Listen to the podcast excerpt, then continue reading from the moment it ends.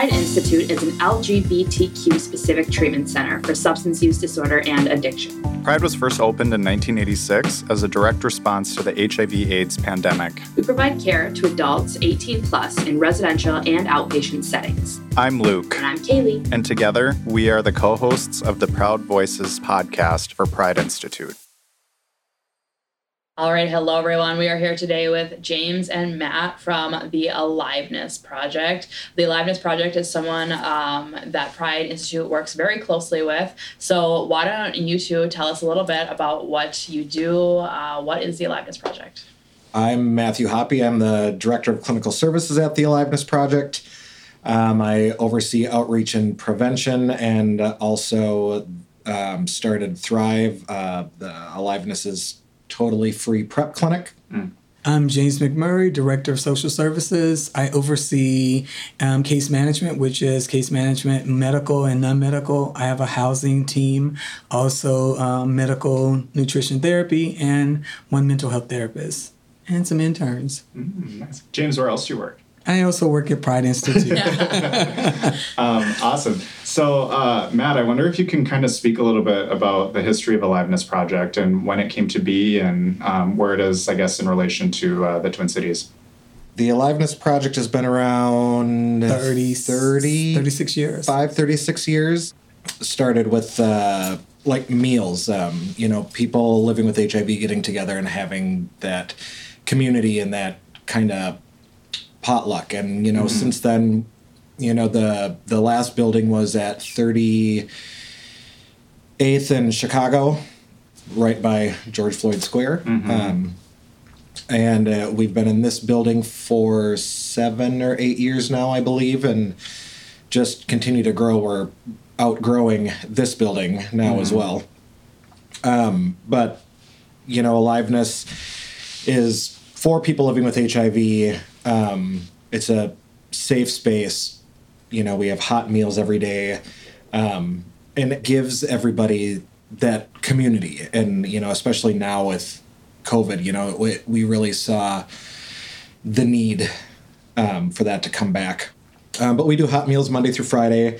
Um, we have a great food shelf that members can get um, up to 65 pounds of food once a month. Uh, for this month they can get it twice a month we have case management, we have housing programs, we have mental health, we have uh, dietitian, outreach and prevention. Uh, we're just launching uh, Minnesota's first um, mobile syringe exchange. Mm, so important. Um, and uh, actually just had a meeting today with the commissioner of the Department of Corrections. So Aliveness may be getting into the Department of Corrections to help do more harm reduction and get people linked to those preventative type services while in jail and when they get out.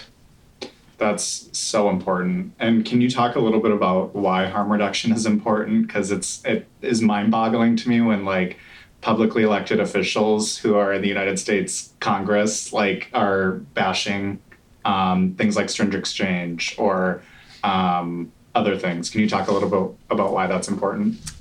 I say one the the big thing for us really is is cutting down on stigma. Mm-hmm. So if a person needs a needle or needs to exchange their syringes, we don't ask questions. Mm-hmm.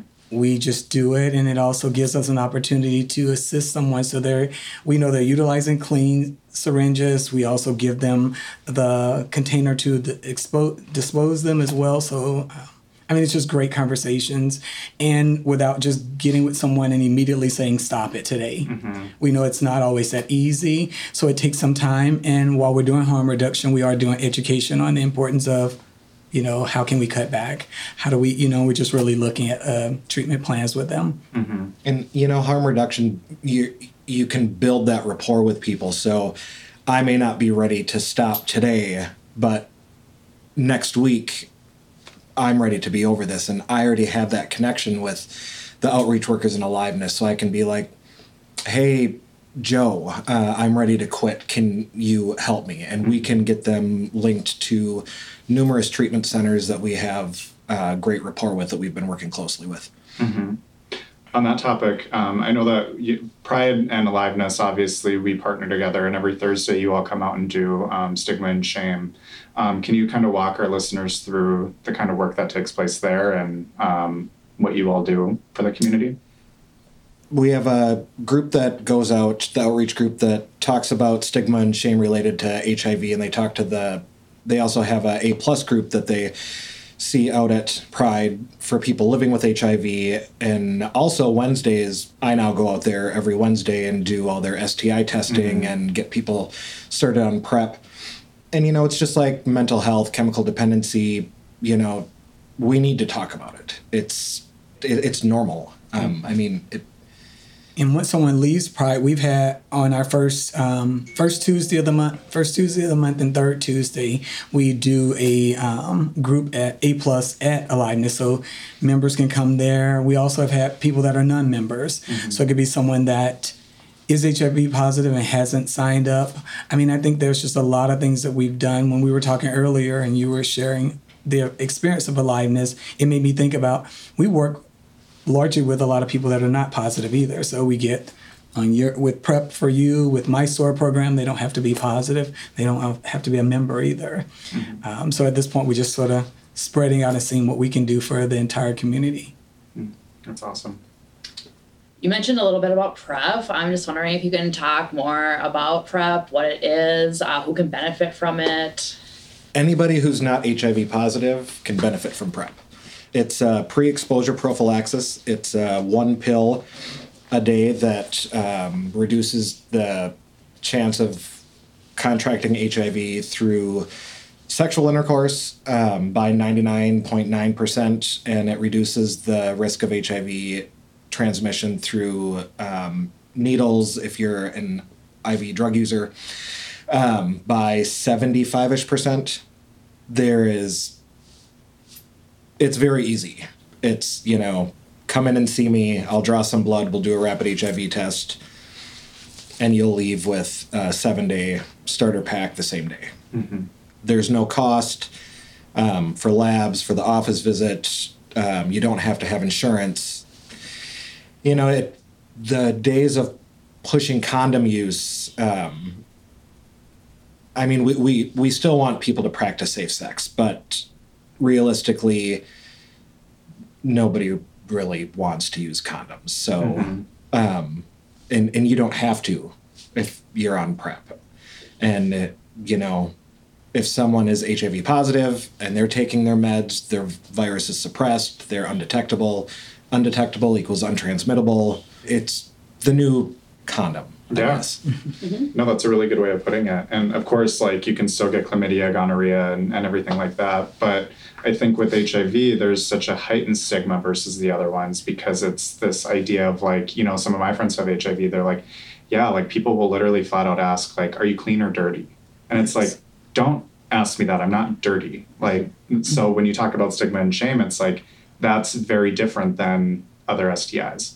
Yes. Um, as far as um, something that was interesting in the news recently, I saw like in the UK that there was actually a higher number of people who've contracted HIV who are heterosexual than um, homosexuals. And so I wonder, um, do you have any research on that or any data on, on that or can speak to? Because I think historically, like people have just always been like, oh, that's a disease for gays and it's God coming yeah. after like the gays. And I just found that to be so interesting. I sort of did this. I, I think for me personally, one of the things that I'm seeing, you know, being here in Minnesota is even if you think about judgment, there are some, there's so many, I'm going to say men as a man that sleeps with men. There's so many men that are bisexual or that are still down low in the closet that are mm-hmm. married. So you are still out doing everything. And and I think for today, we're going by a look. To people are still judging and saying, you look good or you look clean, not knowing what my status is.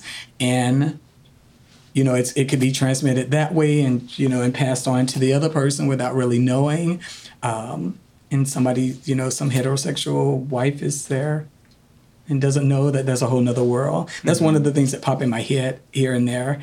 Um, I don't know the other reasons, but I'm on the Minnesota HIV AIDS Care and Prevention team in our council, and we meet monthly, and we have seen the same numbers in the suburb, suburbs of females, and I was a little alarmed. I was like, wow. Yeah. So you don't really at this point you can't point a finger and say it's just for. I remember at one time it was just gay white men, Mm-hmm. you know, and the, the disease does not discriminate. So Um, as far as your patient population, who can go and access services with you all? Anybody, whether it for prep, as long as you're not living with HIV, you can come see us. Any other services at Aliveness, um, the only requirement, I guess, to be a member is to be living with HIV.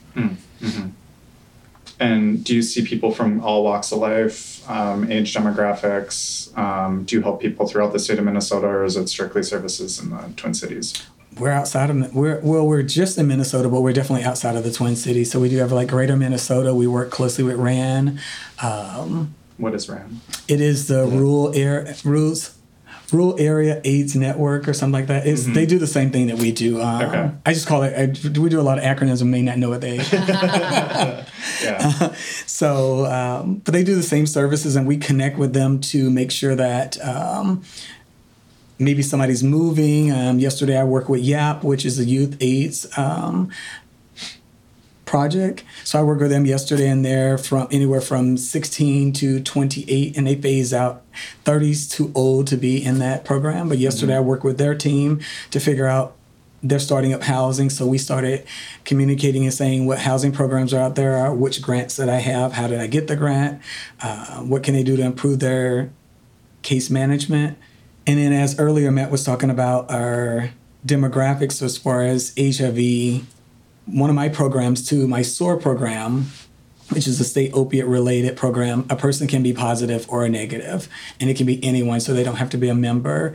Um, Susan has sent some people to me. I've gotten several people from Pride. Um, we do the funding there will help you get into um, like a sober house or your apartment, or if you're in a place and trying to stay in that place, I can pay to keep you there. And it's a one time use. So it's been a great program. It ends in September this year. That, that, that is great. Um, can you talk about the interconnectedness between people who are using or in recovery and HIV and maybe some um, data, if you have any of that, as far as like, um, are they more susceptible to contracting HIV? Because I know like Pride's bread and butter is the meth and men group, right? And a lot of the people who are in that group um, tend to be positive. Um, so if you can speak to that. And I would say some for me, sometimes even if they're not positive, they seem like they're headed that way. Or eventually I'll chat with somebody that's been negative for so long and then all of a sudden they're positive. But I think it still beco- it comes down to when you're using, you still have your community. And mm-hmm. somebody in that community has it, but you're not asking. Mm-hmm. And also when you're using, you're not thinking about medications. Mm-hmm. I don't need to take this. I feel good. I'm with the people that love me. And so at that point, you know, some of them go are no longer virally suppressed. So th- at that point, it's easy to pass it on. And I think, you know, like I said, when you're using, you're probably not thinking about those things at the moment. Totally. What are, I guess, best practices for getting screened um, if you aren't on PrEP, or what would you recommend to someone who's sexually active? Well, we've talked about PrEP. Matt also does, when you mention other things, Matt also, you test for all other STIs. So we do that as well. So if a person comes to aliveness, we can test them for gonorrhea, chlamydia, syphilis, and anything else that's out there. Because I send people your way. I mean, on prep, you know, CDC recommends every three months. Um, it's a good rule of thumb to go by. Um, or, you know, if you're having symptoms. Mm-hmm. You know, I've recently I've had there's been a lot of um, gonorrhea and chlamydia, um, and a lot of a lot of the people who have tested positive have been asymptomatic. So I mean, you don't have any symptoms. There's nothing wrong. So the transmission rate is more than likely going to be higher. Mm-hmm. Um, so I recommend every three months. And then I know PrEP is a daily pill, but there there is conversation about um, possibly having an injectable happen at some point. Is already. Injectables are already approved. It's They are. called it's called Com- Apretude. and Okay. Um, the Humana is the only insurance that's approved it thus far. It's uh, once every two months. It's two injections, the left and right cheek.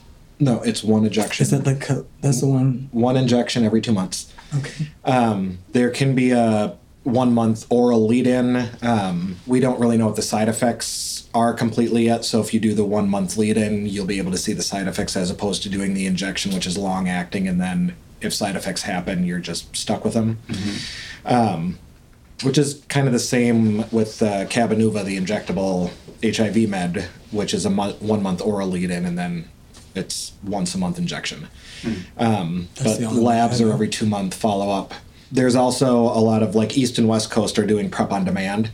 Um, so if you're sexually active, I would recommend taking prep on a daily basis. If if you're not um, and you can plan it a little better, I mean, prep on demand may be better for you. So if I am going to go out on a Friday night and I'm going to hook up, then I'll take two pills that night and then the next night take another pill. So it's just prep on demand. So you take it when you're planning on having those sexual.